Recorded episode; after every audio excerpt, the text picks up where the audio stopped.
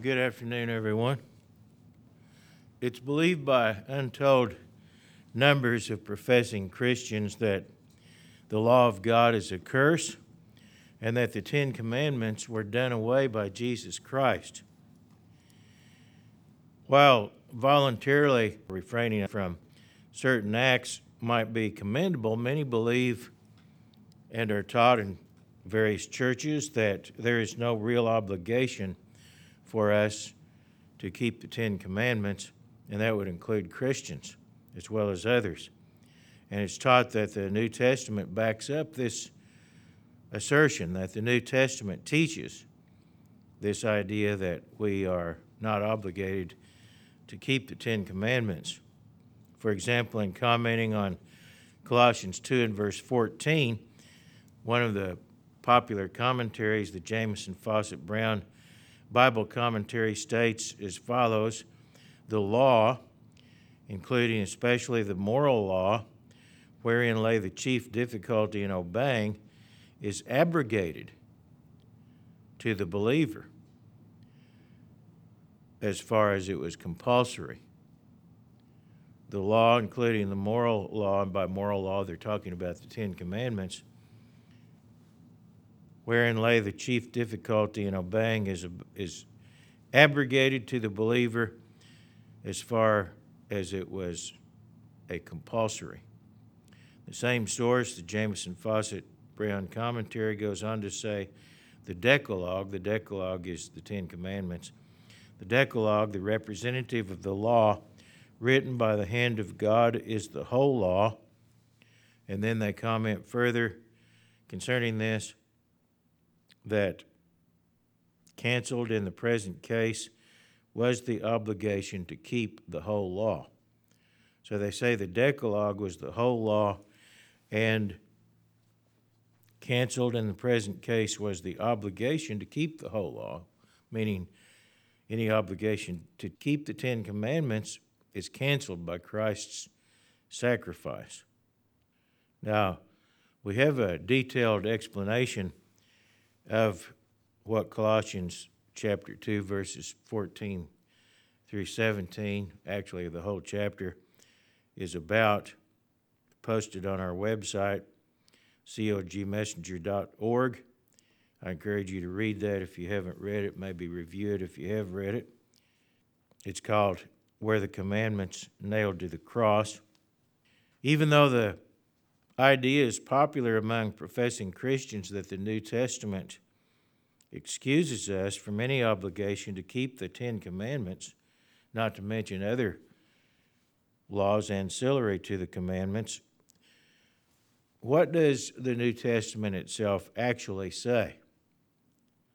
Does a careful reading of the New Testament suggest that Christians are excused from any obligation to, to keep the Ten Commandments? Or is perhaps the opposite true? Does the New Testament, in fact, explicitly impose upon Christians the obligation to keep the Ten Commandments? In this sermon, I want to discuss this question, and I want to show you that every one of the Ten Commandments is discussed directly in the New Testament, and every one of the Ten Commandments is shown to be a required obligation to every Christian who expects to be in the kingdom of God. An obligation for every Christian who expects to be in the kingdom of God to keep. First of all, do we know what the Ten Commandments are? I suspect that if you ask the average Christian to recite the Ten Commandments, at least not necessarily word for word as they are stated in the scriptures, but even in summary form, I suspect a great many, probably a vast majority, of people who profess to be Christians would not even be able to name all 10 of the 10 commandments, perhaps not even name even more than a few of them, if any. So we might ask ourselves could, could I recite the Ten Commandments by memory? I hope that we can because how can we really keep the commandments if we don't even know what they are? If we have no awareness as we go through our day to day affairs of what the commandments are, how can we really expect to keep them faithfully? So, if you haven't memorized the Ten Commandments, at least in outline form, I strongly encourage you to do it as soon as possible, which ought to be really immediately. And then I encourage all of us to review them mentally, often, if not daily, at least fairly often, several times a week, so that they remain fresh in our minds. That's really what was behind the idea when God gave the commandments of putting them, posting them on the, the doors and so forth, because that would help remind people of what the commandments were. Now, God doesn't necessarily require us to literally post the commandments on our doorposts and walls. What He really wants us to do is have them written in our hearts and minds. And for them to be written in our hearts and minds implies that we ought to at least know what they are. And even more than that, they ought to become a part of our nature with the help of the Holy Spirit. But let's begin by rehearsing the Ten Commandments as they appear in Exodus chapter 20. God spoke all these words, saying, I am the Lord your God who brought you out of the land of Egypt, out of the house of bondage. You shall have no other gods before me, or it could be translated and would actually be a better translation you shall have no other gods besides me. That's the first commandment. You shall not make for yourself a carved image or any likeness of anything that is in heaven above, or that is in the earth beneath, or that is in the water under the earth. You shall not bow down to them nor serve them, for I, the Lord your God, am a jealous God, visiting the iniquity of the fathers on the children to the third and fourth generations of those who hate me, but showing mercy to thousands to those who love me and keep my commandments. That's the second commandment. You shall not take the name of the Lord your God in vain, for the Lord will not hold him guiltless who takes his name in vain. That's the third commandment. Remember the Sabbath day to keep it holy. Six days you shall labor and do all your work, but the seventh day, and notice it is specified as a specific day of the week. The seventh day is the Sabbath of the Lord your God. In it you shall do no work, you, nor your son, nor your daughter, nor your male servant, nor your female servant, nor your cattle, nor your stranger who is within your gates. For in six days the Lord made the heavens and the earth, the sea, and all that is in them, and rested the seventh day. Therefore, the Lord blessed the Sabbath day and hallowed it. He blessed the Sabbath day. He didn't bless some other day, but it was the Sabbath day and hallowed it, meaning that He made that day, that particular day of the week, holy. And that is the fourth commandment.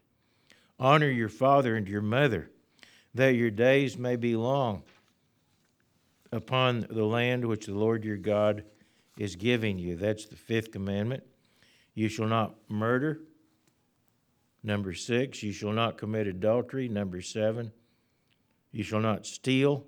Number eight, you shall not bear false witness against your neighbor. Number nine, and the tenth commandment, you shall not covet your neighbor's house. You shall not covet your neighbor's wife, nor his male servant, nor his female servant, nor his ox, nor his donkey, nor anything that is your neighbor's. So these are the Ten Commandments. If you want to put them in a, a more compact form or a summary form, they would perhaps be stated as follows. First of all, number one, have no God other than the eternal, the God of Israel. Secondly, do not make images or idols to worship, nor worship anything whatsoever other than the eternal God of heaven. Number three, do not use God's name in a careless or thoughtless manner. That's really what the Hebrew implies. in the third commandment do, do not use God's name in a careless or thoughtless manner, nor in a false or blasphemous manner. And this would include using expressions like, oh God, or my Lord, and things like that. That many people, I've heard many people, even in the church of God, use those expressions. That ought not to be done. That's violating the third commandment because it's using God's name in a careless or thoughtless, inappropriate manner. It's using God's name in vain. God's name is to be reverenced and respected. Number four, remember the Sabbath day, the seventh day of the week, and keep it holy. Honor your father and mother. Do not murder. Do not commit adultery. Do not steal. Do not bear false witness against your neighbor. Do not covet another person's possessions. And it ought to be fairly easy to remember these principles, these precepts, if it shouldn't be that difficult to commit them to memory, especially in a summary form. And if we have not done that, that's something we ought to take care of as soon as possible, as I mentioned earlier. What does the New Testament, though, say about these specific commandments? Does it mention any of these commandments? And what does it say about them? Does it tell us that we are free as Christians to ignore them, neglect them, and violate them? What does it say about our obligation to keep them? Did Jesus come to do away with the commandments, as many have taught? And did he come to do away with our obligation to keep those commandments? This question is actually answered in a very direct way in the New Testament in Matthew chapter 5. In verse 17, Jesus said, Do not think that I came to destroy the law or the prophets. I did not come to destroy, but to fulfill. And by fulfill, he did not mean to do away with them, which he just said that he did not come to do that. Some people read this and say, aha, he, he came to fulfill them. That means he fulfilled it, so we don't have to do any of these commandments. No, he said specifically, I did not come to destroy the law, but to fulfill it.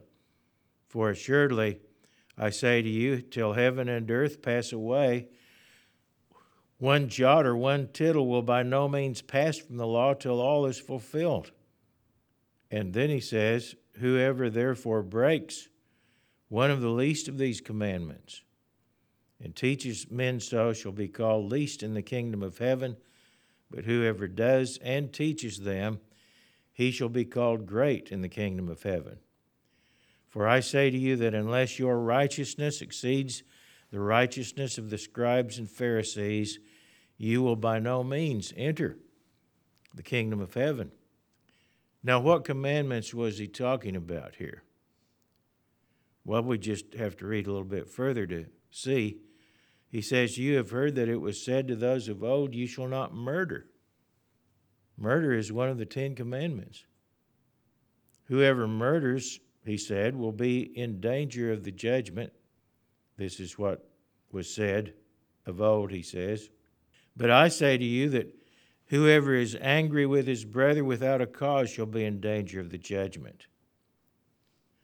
And whoever says to his brother, Raca, shall be in danger of the council, but whoever says, You fool, shall be in danger of hell fire. So, what he's saying is that for us, not only as Christians, this really would apply to anybody, but what he's saying is that this law against murder is a law that en- encompasses not just the physical act of murdering someone, but it also encompasses the state of mind which leads people to murder another person. In other words, hatred, contempt, and condemning someone in your heart and mind to the point that you feel justified in murdering a person.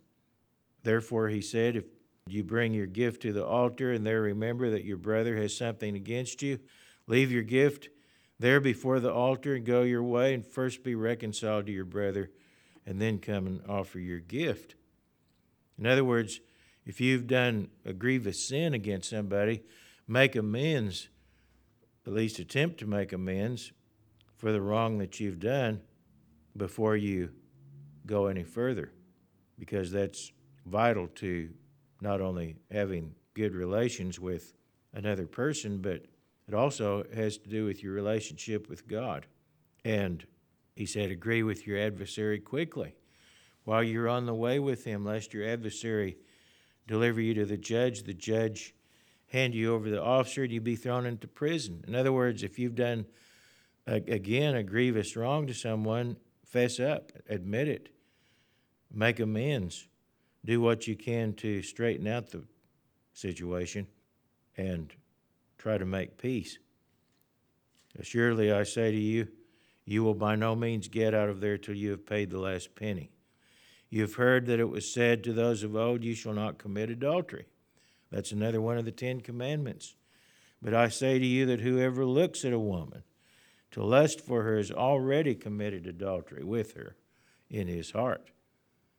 So again, it's not just the act of committing adultery, but it is the thought process that leads one into that kind of behavior that is condemned by God. So, what Jesus is saying is not only are the Ten Commandments obligatory, but actually goes beyond the letter of the law to tell us that we must not break those commandments even in our heart and mind, in our thoughts. If your right eye causes you to sin, pluck it out and cast it from you. For it's more profitable for, for you that one of your members perish than for your whole body to be cast into hell. Now, notice what he said if something is causing you to sin, it's better to do without that than to be cast into hell or Gehenna, the lake of fire. In other words, if you are going to continue to live in sin without repentance, the clear message here is that you're destined to be cast into hell, into the lake of fire. By the way, your eye doesn't have the capacity to cause you to sin. But Jesus later explains what actually causes people to sin, and it's not your eye or your hand or foot or any of your members. It is what goes on in your mind that causes you to sin and what you place your mind on, what, what, you, what you choose to look at with your eye may cause you to sin, but not the eye itself. As he goes on to say, if your right hand causes you to sin, cut it off and cast it from you. For it is more profitable for you that one of your members perish than for your whole body to be cast into hell. The message here is that we need to identify what causes us to sin and eliminate that from our lives. And it's not your eyes or your hands that cause you to sin, it is, as he explains elsewhere, what comes out of your heart. In verse 33 said, Furthermore, it has been said, Whoever divorces his wife, let him give her a certificate of divorce. But I say to you that whoever divorces his wife for any reason except sexual immorality, causes her to commit adultery, and whoever marries a woman who is divorced commits adultery. So again, here, adultery is condemned by Jesus Christ. Again, you have heard that it was said to those of old, You shall not swear falsely, but shall perform your oaths to the Lord. But I say to you, do not swear at all, neither by heaven, for it is God's throne, nor by the earth, for it is his footstool, nor by Jerusalem, for it is the city of the great king nor shall you swear by your head, because you cannot make one hair white or black, uh, white or black. But let your yes be yes and your no no, for whatever is more than these is from the evil one. In other words, what he's warning against is entering into a solemn oath that you do not necessarily have the power to keep, lest you make yourself a liar. And then when you say yes or no, then you should mean it. And for example, if you say you will do something, not necessarily swearing that you will do something, but if you prompt make a promise or a commitment, you should do your best to follow through with that, lest you make yourself a liar. So that is directly related to one of the Ten Commandments. In terms of the first commandment, notice what Jesus said. First commandment is that we shall worship no other God. And Jesus said in Matthew 6, verse 24, No one can serve two masters, for either he will hate the one and love the other, or else he will be loyal to the one and despise the other. You cannot serve God and mammon. You cannot serve two, two gods. You cannot make a God of money and worship faithfully the true God. That directly relates to the first commandment. And also the second commandment. Notice what is said by Paul here in Acts chapter 17 when he was speaking to the Greeks in Athens, which was a city full of idols. In Acts 17, in verse 29, he said to them, Therefore, since we are the offspring of God, we ought not to think that the divine nature is like gold or silver or stone, something shaped by art and man's devising. Truly, these times of ignorance God overlooked, but now commands all men everywhere to repent. Now, what's he talking about repenting of? Well, it certainly would include idolatry, which is what he's talking about specifically in this context. Now, he certainly could mean other things, but certainly included would be the second commandment not to make idols or bow down and worship anything other than the true God. Or one wouldn't even necessarily need to bow down, but worship anything, whether you're standing up, bowing down, or whatever. Notice what we find in 1 Corinthians 10 and verse 7, again relating to the commandments dealing with false worship and idolatry. Paul wrote, he was writing to a church, the church in Corinth, a city in Greece. And he said to the Christians there, he was writing to them specifically, and since it's in the Bible, he's writing to us as well. He said, Do not become idolaters. Do not become idolaters, as were some of them. He's speaking of the people of Israel in the wilderness. He said, Do not become idolaters, as were some of them. As it is written, the people sat down to eat and drink and rose up to play. And they were doing this in association with idolatrous worship, eating and drinking, and other activities involved in the worship of idols, the false God. And he says, Do not become idolaters.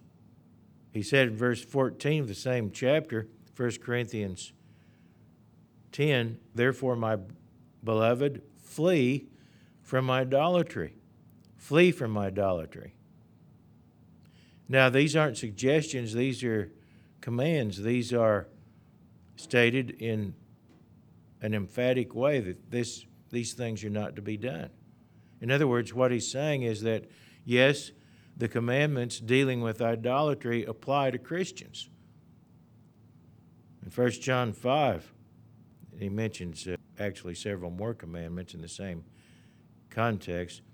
In 1 John 5, John wrote, Little children, he's writing to a church, to the church, he says, Keep yourselves from idols. So, what do these statements mean? They mean that we are obligated as Christians to refrain from idolatrous practices, which are violations of the Ten Commandments. Jesus said in Revelation 2 to the church in Pergamos, and these messages actually apply not just to the specific churches that were addressed, but to all of us as Christians, if the things that he is speaking of are things that we are guilty of or are subject to those things applying to us, which most of it does in one way or another. But he said to the church in Pergamos, I have a few things against you because you have there those who hold to the doctrine of Balaam, who taught Balak to put a stumbling block before the children of Israel, to eat things sacrificed to idols, and to commit sexual immorality. So here are activities that violate several of the Ten Commandments. Idolatry actually violates not only the first and second commandments, but could also include the third commandment and the, the fifth commandment and several of the other commandments. In, in principle, it could actually be a violation of all the commandments in certain respects. But Jesus said, I have a few things against you, speaking to the church, people who were associated with the church, who were teaching people to commit sexual immorality and to eat things sacrificed to idols. Now, this could be speaking literally, but it could also be speaking spiritually. Committing sexual immorality is often used metaphorically of idolatry. For example, in Revelation, the Bible uses a woman to picture a false church, which is referred to as a harlot, a fallen woman, a woman who, who is in, indulging in sexual immorality. And it's not talking necessarily specifically about literal adultery, it's talking about a church which supposedly is committed to Jesus Christ, but which really is involved with others and worshiping other gods and, and committing idolatry and so forth. And it could be both. It could, it often includes both literal sexual immorality as well as idolatry, false worship does. And so Christ goes on to say, Thus you also have those who hold the doctrine of the Nicolaitans, which thing I hate. Repent, he says, or else I will come to you quickly and will fight against them with the sword of my mouth. Notice that Jesus says to the Christians who are indulging in these things that violate the commandments of God, the Ten Commandments, that they must repent or he himself will fight against them.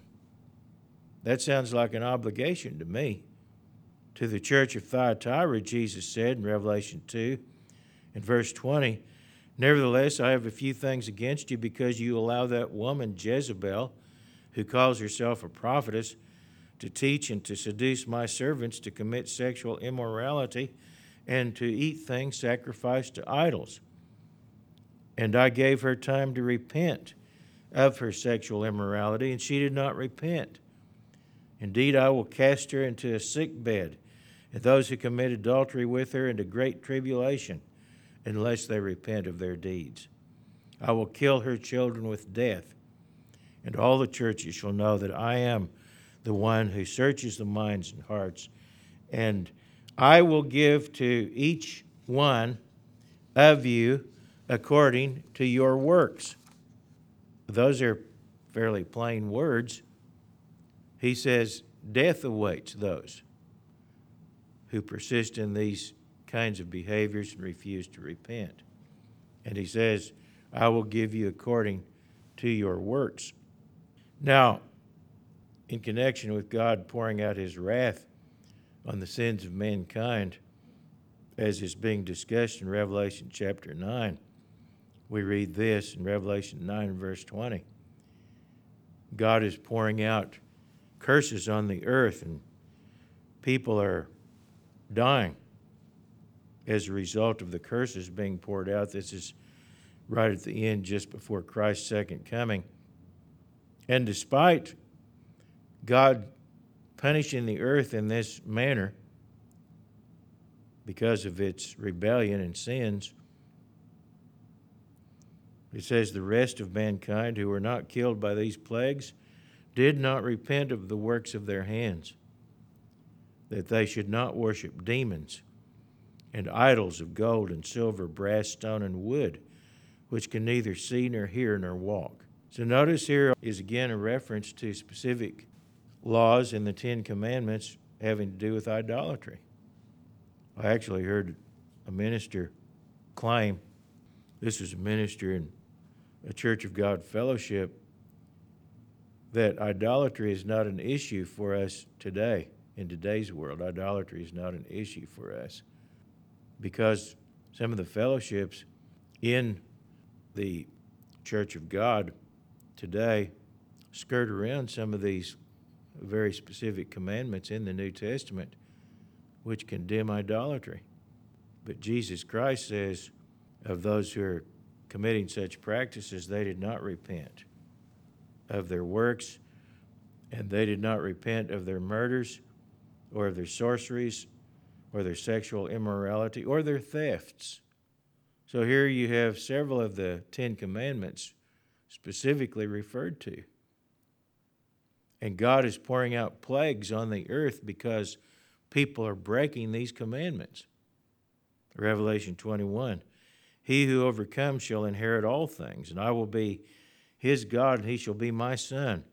But the cowardly, unbelieving, abominable, murderers, sexually immoral, sorcerers, idolaters, and all liars shall have their part in the lake which burns with fire and brimstone, which is the second death. Now, we've been reading scriptures which condemn a number of practices. How many of the commandments have we seen specifically mentioned? And not only mentioned once, but multiple times in these scriptures. They're all from the New Testament. And notice it says, the cowardly, the unbelieving, abominable, murderers, sexually immoral, sorcerers, idolaters, and all liars shall have their part in the lake which burns with fire and brimstone. That sounds like an obligation and a penalty for disobedience. If being told that you're going to be cast into the lake of fire, if you break the commandments, is not an obligation, I'd like to know what an obligation is. These are just some of the scriptures in the New Testament that warn us that if we persist in breaking the Ten Commandments and do not repent, that we are subject to God's wrath in various ways. Now, I'm not going to go through all of the scriptures in the New Testament that warn us in such a way, but I am going to go through a few more of them. Romans 2, verse 28. Even as they did not like to retain God in their knowledge, God gave them over to a debased mind to do those things which are not fitting, being filled with all unrighteousness, sexual immorality, wickedness, covetousness, maliciousness, full of envy, murder, strife, deceit, evil mindedness. They are whisperers, backbiters, haters of God, violent, proud, boasters, inventors of evil things, disobedient to parents undiscerning, untrustworthy, unloving, unforgiving, unmerciful, who, knowing the righteous judgment of God, that those who practice such things are deserving of death, not only do the same, but also approve of those who practice them. So, Paul tells us, and here are specifically mentioned several of the commandments, such as covetous, covetousness, murder, lying, hating God, disobedient to parents, and all of these things actually, in principle, violate various of the Ten Commandments. And it says that the righteous judgment of God is that those who practice such things are deserving of death.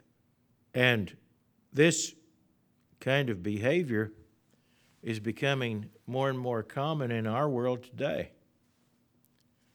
the kind of world that we're living in today, a world that is spinning out of control, a world that is morally degenerate, a world that is coming apart at the seams, a world that is perilous, where people live in fear of their lives more or less continually because of widespread terrorism and warfare and various other problems.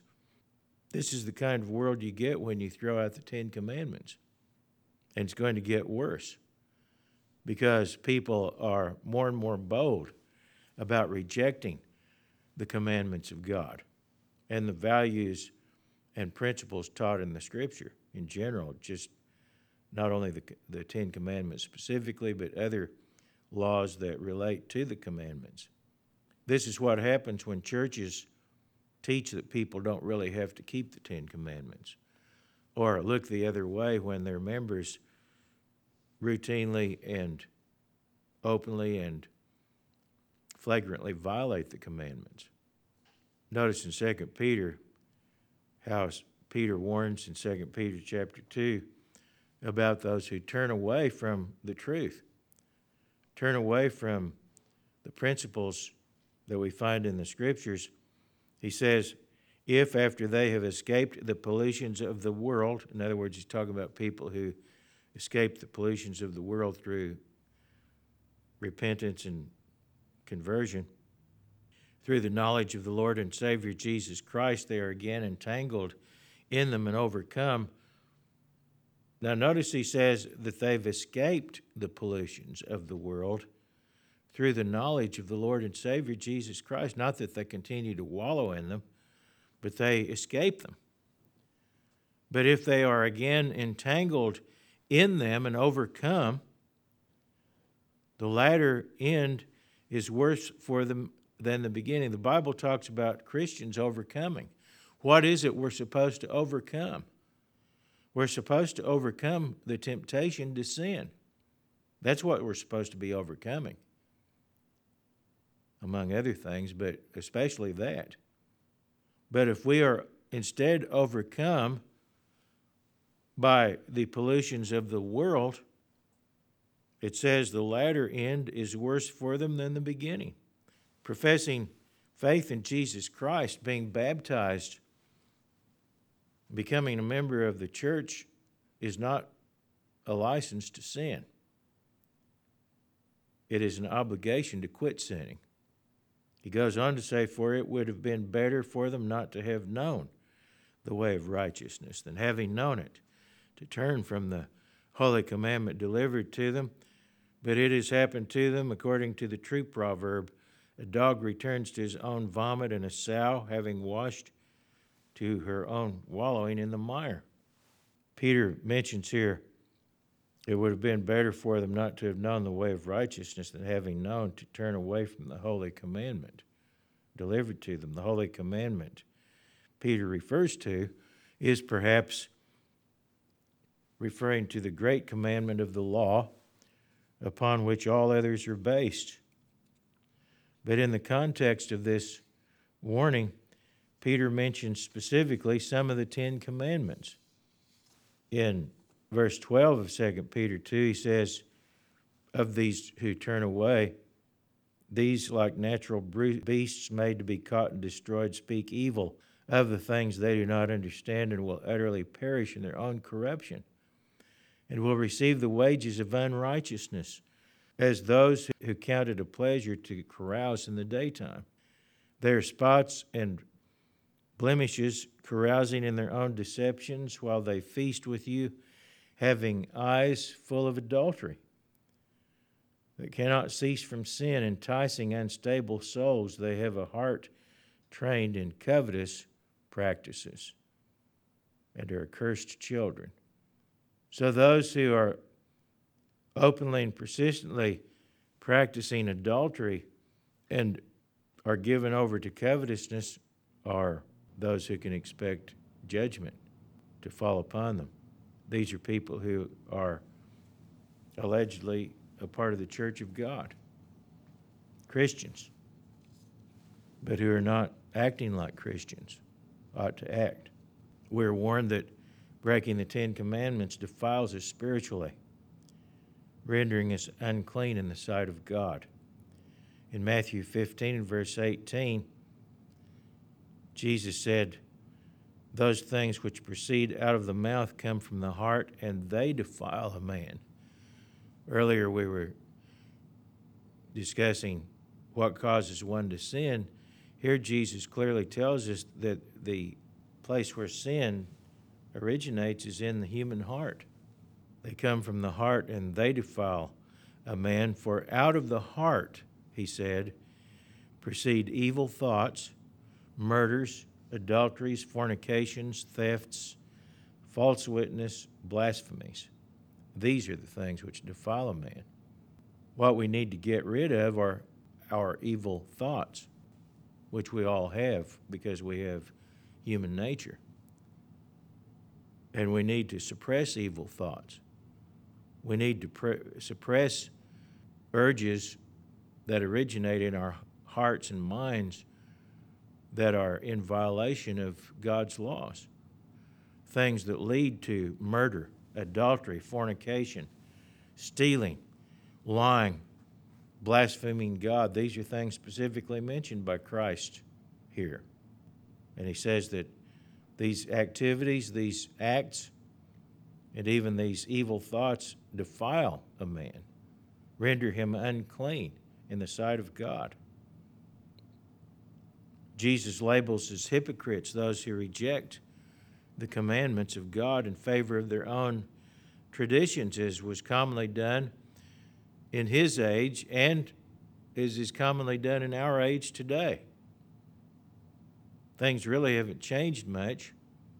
The traditions may have changed in certain cases, but the idea of people rejecting God's commandments in favor of their own ideas and traditions hasn't changed at all. In Mark 7, Jesus said to the Pharisees, Well did Isaiah prophesy of you hypocrites, as it is written, This people honors me with their lips, but their heart is far from me. And in vain they worship me, teaching as doctrines the commandments of men. Yes, they claimed to be worshiping God, but they were worshiping him, him in vain because they were not obeying his commandments. They were following their own traditions instead. He goes on to say, For laying aside the commandment of God, you hold the tradition of men, the washing of pitchers and cups, and many other such things you do. He said to them, All too well, you reject the commandment of God that you may keep your own tradition. For Moses said, Honor your father and your mother. Now, where does it say, Honor your father and mother? That's one of the Ten Commandments. It said, He who curses father or mother, let him be put to death. But you say, If a man says to his father or mother, Whatever is profit, whatever profit you might have had, have received from me, is korban, that is a gift to God, then you no longer let him do anything for his father or his mother, making the word of God of no effect through your tradition which you have handed down. So Jesus condemns as hypocrisy, laying aside God's commandments. And he specifically mentions here in this example the commandment to honor one's father and mother. But he labels as hypocrisy laying aside God's commandments to keep your own traditions and claiming to worship God. James warns that we are judged by what he refers to as the royal law, which includes the Ten Commandments, two of which he specifically mentions. Here in James chapter 2, if you really fulfill the royal law according to the scripture, you shall love your neighbor as yourself. Now, notice what he says is the royal law. You shall love your neighbor as yourself. You do well. But if you show partiality, you commit sin and are convicted by the law as transgressors. Now, he's writing to Christians, but he says that you are convicted by the law as transgressors. For whoever shall keep the whole law and yet stumble in one point, he is guilty of all. For he who said, Do not commit adultery, also said, Do not murder. Now, what laws, what set of laws is it that says, Do not commit adultery and do not murder? Well, it's the Ten Commandments. And he's using this as an example. He says, if you stumble in even one point, you're really guilty of breaking all of them. Now, if you do not commit adultery, but you do know, but you do murder, you have become a transgressor of the law. So speak and so do as those who will be judged by the law of liberty. We're being judged by the Ten Commandments and other laws that we find in the Word of God. There is no truth in the suggestion that Christians are not obligated to keep these laws. We're being judged by them. The royal law, as I mentioned, he defined as you shall love your neighbor as yourself. And he mentions adultery and murder as two examples of how that royal law might be violated. Jesus said, when asked the question, Teacher, which is the great commandment in the law? Jesus said, You shall love the Lord your God with all your heart, with all your soul, and with all your mind. This is the first and great commandment. And the second is like it you shall love your neighbor as yourself. On these two commandments hang all the law and the prophets. The Ten Commandments are founded upon these two principles love toward God and love toward neighbor. And they tell us in specific terms how to implement these two great principles in our lives. They tell us how we are to love God in specific ways and how we are to love our neighbors in specific ways. Paul explains this further in Romans 13, verse 8. He says, Owe no one anything except to love one another. For he who loves another has fulfilled the law. For the commandments, you shall not commit adultery, you shall not murder, you shall not steal, you shall not bear false witness, you shall not covet. And if there's any other commandment, and notice he hasn't named them all, but he just includes them all by saying any if there's any other commandment, which we know there are, we know there are 10 commandments, and then others besides that, which are directly ancillary to the Ten Commandments, are all summed up in this saying namely, you shall love your neighbor as yourself. Love does no harm to a neighbor, therefore, love is the fulfillment of the law, or as the Greek actually reads, the fulfilling of the law is love. Love is defined by fulfilling the law. We love God through keeping the commandments. We love our neighbors through obeying the commandments. And not just in the letter, but in the heart, from the heart. Keeping the commandments is directly associated with love toward God and love toward neighbor throughout the Bible. And there are many scriptures in the New Testament which specifically mention this. For example, Jesus said in John 14, If you love me, keep my commandments. In John 14, verse 21, he said, He who has my commandments and keeps them, it is he who loves me. And he who loves me will be loved by my Father, and I will love him and manifest or reveal myself to him. Did you know that God will reveal himself to you if you follow his instructions in making it possible for that to happen? Or let's say, setting up the pathway for that to be done in your life. A lot of people doubt God, they don't believe in God, they really know nothing about God. There are others who profess that they would like to know more about God. The Bible tells you how that can happen in your life. If you love Jesus Christ and obey his commandments, he will reveal himself to you in ways that perhaps you cannot imagine. In 1 John 5 and verse 1, Jesus said, Whoever believes that Jesus is, John, uh, John wrote, Whoever believes that Jesus is the Christ is born of God. And everyone who loves him who begot also loves him who is begotten of him. By this we know that we love the children of God when we love God and keep his commandments.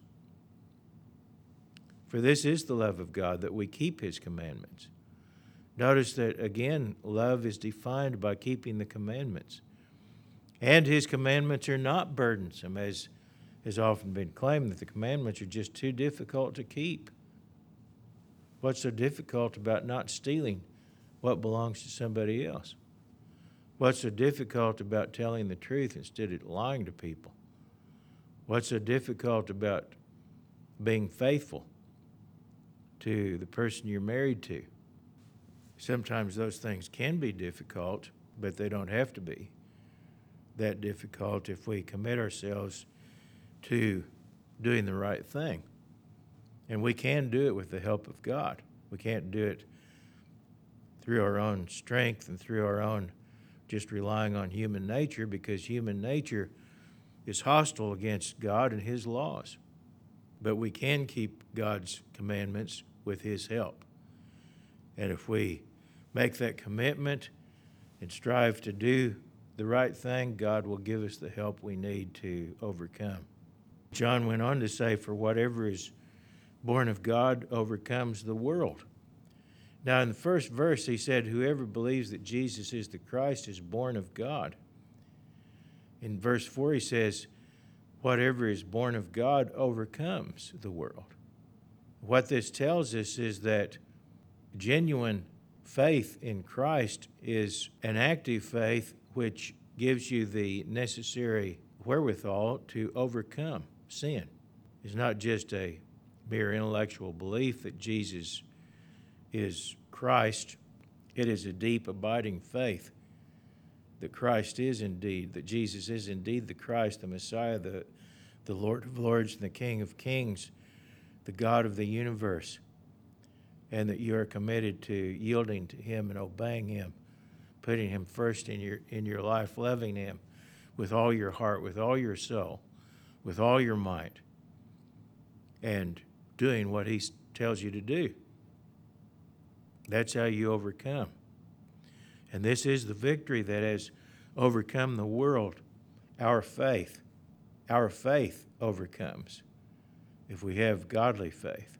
Who is he, John asks, who overcomes the world but he who believes that Jesus is the Son of God? The question is do you really believe it or you, do you just claim to believe it? Is it a deeply held conviction that stirs you to action, that impels you to overcome with the help of God's Spirit?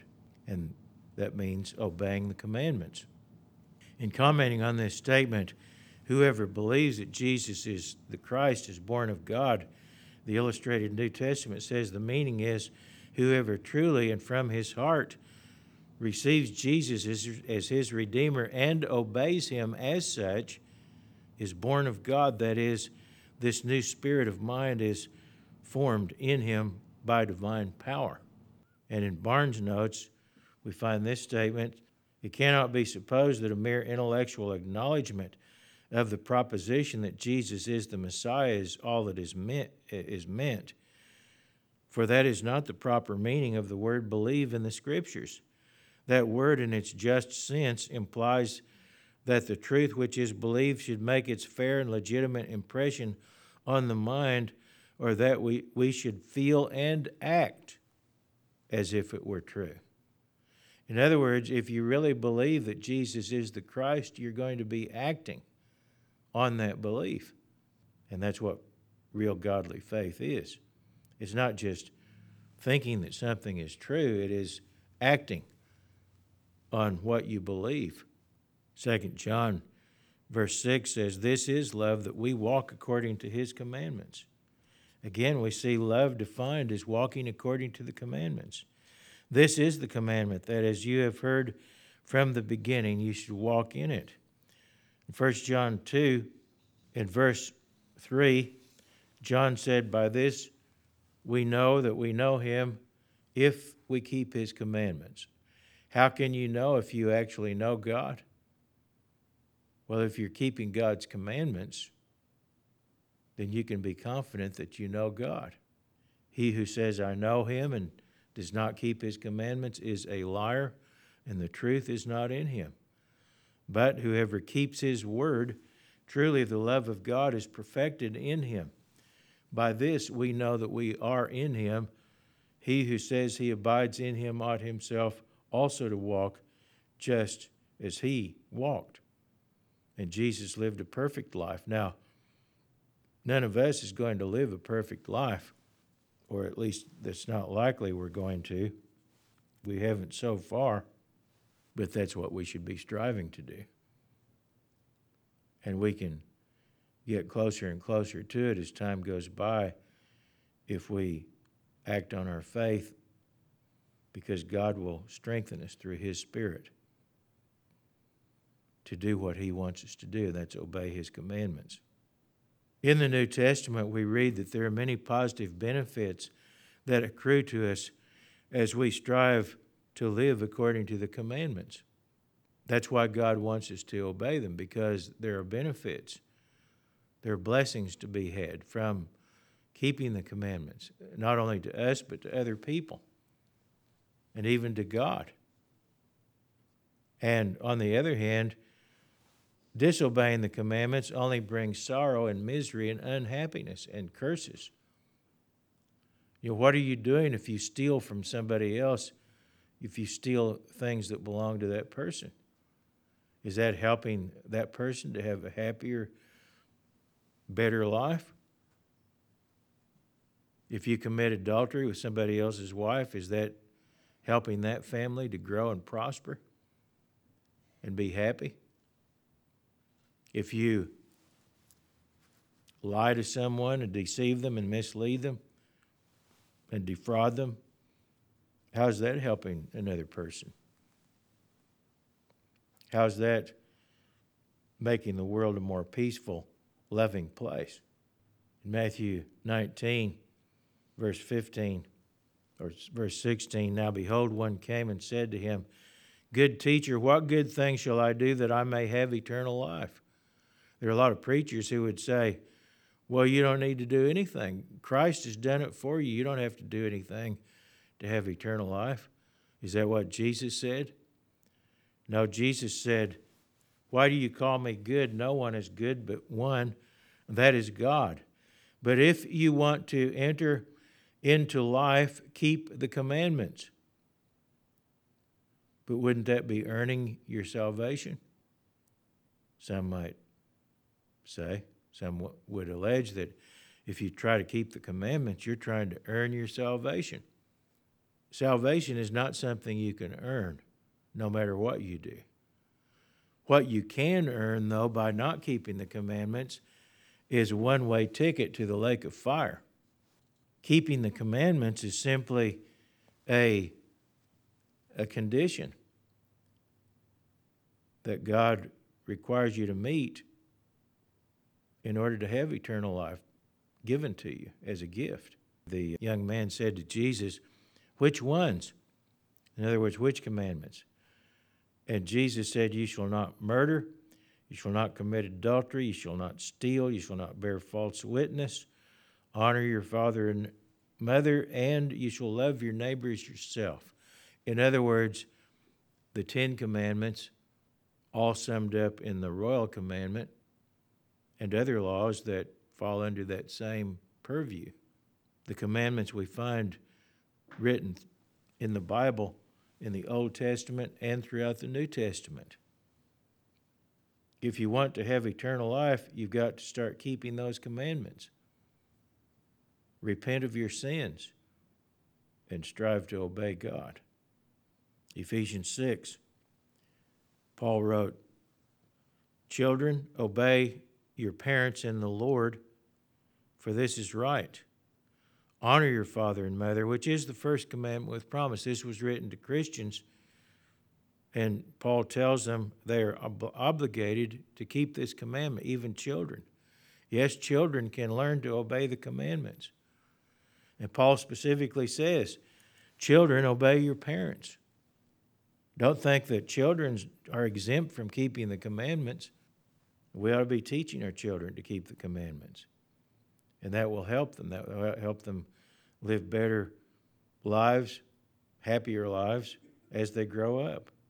Honor your father and mother, which is the first commandment with promise.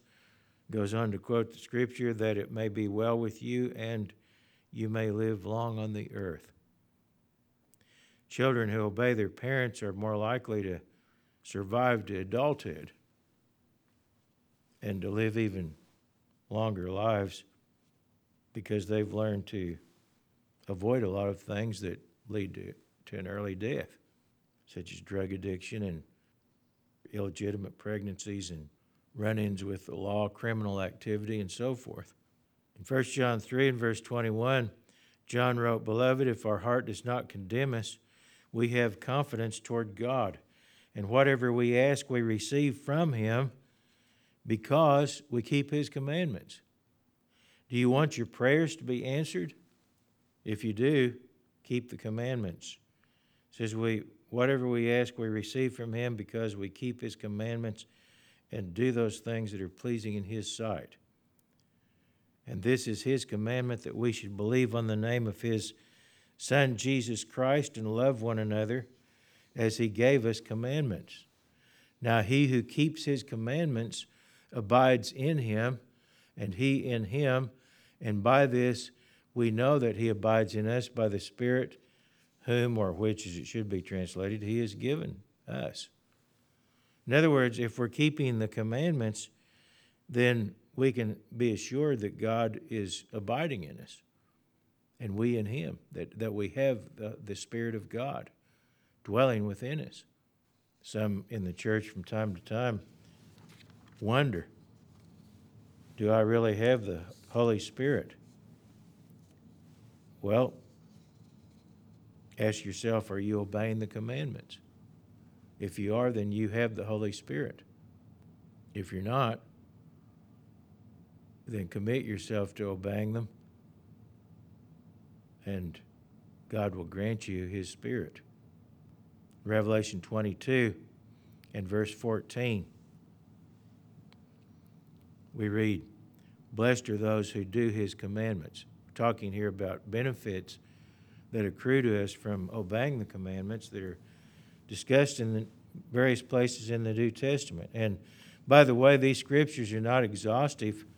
There are many more scriptures like them. We're just reading some of them. Blessed are those who do his commandments, that they may have the right to the tree of life and may enter in through the gates into the city, the New Jerusalem, the kingdom of God. That's what he's talking about here. But outside, outside the New Jerusalem, outside the dwelling place of God, are dogs and sorcerers and sexually immoral and murderers and idolaters and whoever loves and practices a lie. And in the end, they won't be outside doing these things, they will be dead. They will be ashes. So again, we're told, in effect, that if we expect to have the gift of eternal life in the end, if we expect to be in the resurrection to life, then we have to practice obedience to the commandments of God. And again, we're not going to do this perfectly necessarily. We, we need to strive to do it perfectly, but we will sin and make mistakes occasionally because of our human nature, very likely. But when that happens, we need to repent. God will forgive you if you genuinely repent and continue to strive to obey and live by His commandments. Included in God's commandments is the command to keep the holy or keep holy the Sabbath day, which is specifically defined not as the first day of the week, not the second day, not the third, fourth, fifth, or sixth day, but the seventh day of the week. And sometimes people say, well, how do, how do we know what's the seventh day of the week? Which is not really that hard to figure out. I mean, how serious is that question? That's, that's what I've got to, to consider when somebody when asks that question. Just how serious a question is that? Because it shouldn't be that difficult to figure out which day is the seventh day because the Jews have been keeping the Sabbath day for thousands of years, week in and week out. And the Church of God has been keeping the Sabbath day ever since the Church of God came into existence, the New Testament church. The true church has been in existence since that time, and in places around the world, that church has been keeping the Sabbath. And even churches that do not keep the seventh day do not, let's say they keep Sunday, which most of them do, they don't say that's the seventh day. I don't know of any, any church that keeps Sunday that claims that Sunday is the seventh day of the week. They, they, they readily admit that's the first day of the week. So it doesn't take much research to figure out which day is the Sabbath, the seventh day of the week. That knowledge is not being lost. But that's the day that God made holy. He didn't make any other day holy but the seventh day of the week. Is that commandment abolished in the New Testament? Many claim that it is, but actually, quite the opposite is the truth. The Sabbath is confirmed in a number of scriptures in the New Testament. And in fact, the Sabbath commandment is specifically mentioned more than any single other of the Ten Commandments is specifically mentioned more often in the New Testament than any of the others. And there are several scriptures, number of scriptures I could turn to to show where the Sabbath is confirmed in the New Testament, but one in particular I will briefly discuss is in Hebrews 4, where Paul shows that the Sabbath is a type of spiritual salvation and a millennial rest. In other words, the kingdom of God and he confirms that the keeping of the Sabbath remains for the people of God. In Hebrews 4 and verse 9, it says, Consequently, a Sabbath rest remains for the people of God. This is from the New English translation. Consequently, a Sabbath rest remains for the people of God. The same verse, verse 9 of Hebrews 4 in the Darby translation, says there remains then a Sabbatism to the people of God. There remains a Sabbatism. If you look up Sabbatism in the dictionary, as I have, it's defined as keep the Sabbath. The Greek word is sabbatismos, which means a Sabbath rest or Sabbath keeping. So Paul clearly states that to the people of God, Sabbath keeping remains, very specifically. And he also discusses a great deal about what the Sabbath pictures and symbolizes from a prophetic standpoint. According to Scripture, the saints, that is, those who are sanctified by God's Holy Spirit, that's what the word saint means in the Bible those who are sanctified by the Spirit of God and who are empowered by God's Spirit to overcome the flesh, we're told that those individuals keep the commandments. In Revelation 14, verse 12, it says, Here's the patience of the saints. Here are those who keep the commandments of God. Notice the patience of the saints, those who keep the commandments of God and the faith of Jesus. We cannot keep the commandments through our own power, but we can keep them through the faith of Jesus Christ and the power of the Holy Spirit working in us. And as Christians, we have an obligation stated many times in the Old Testament and in the New Testament. An obligation, a requirement that is laid upon our shoulders by God Himself as a condition for receiving the gift of eternal life to obey the commandments.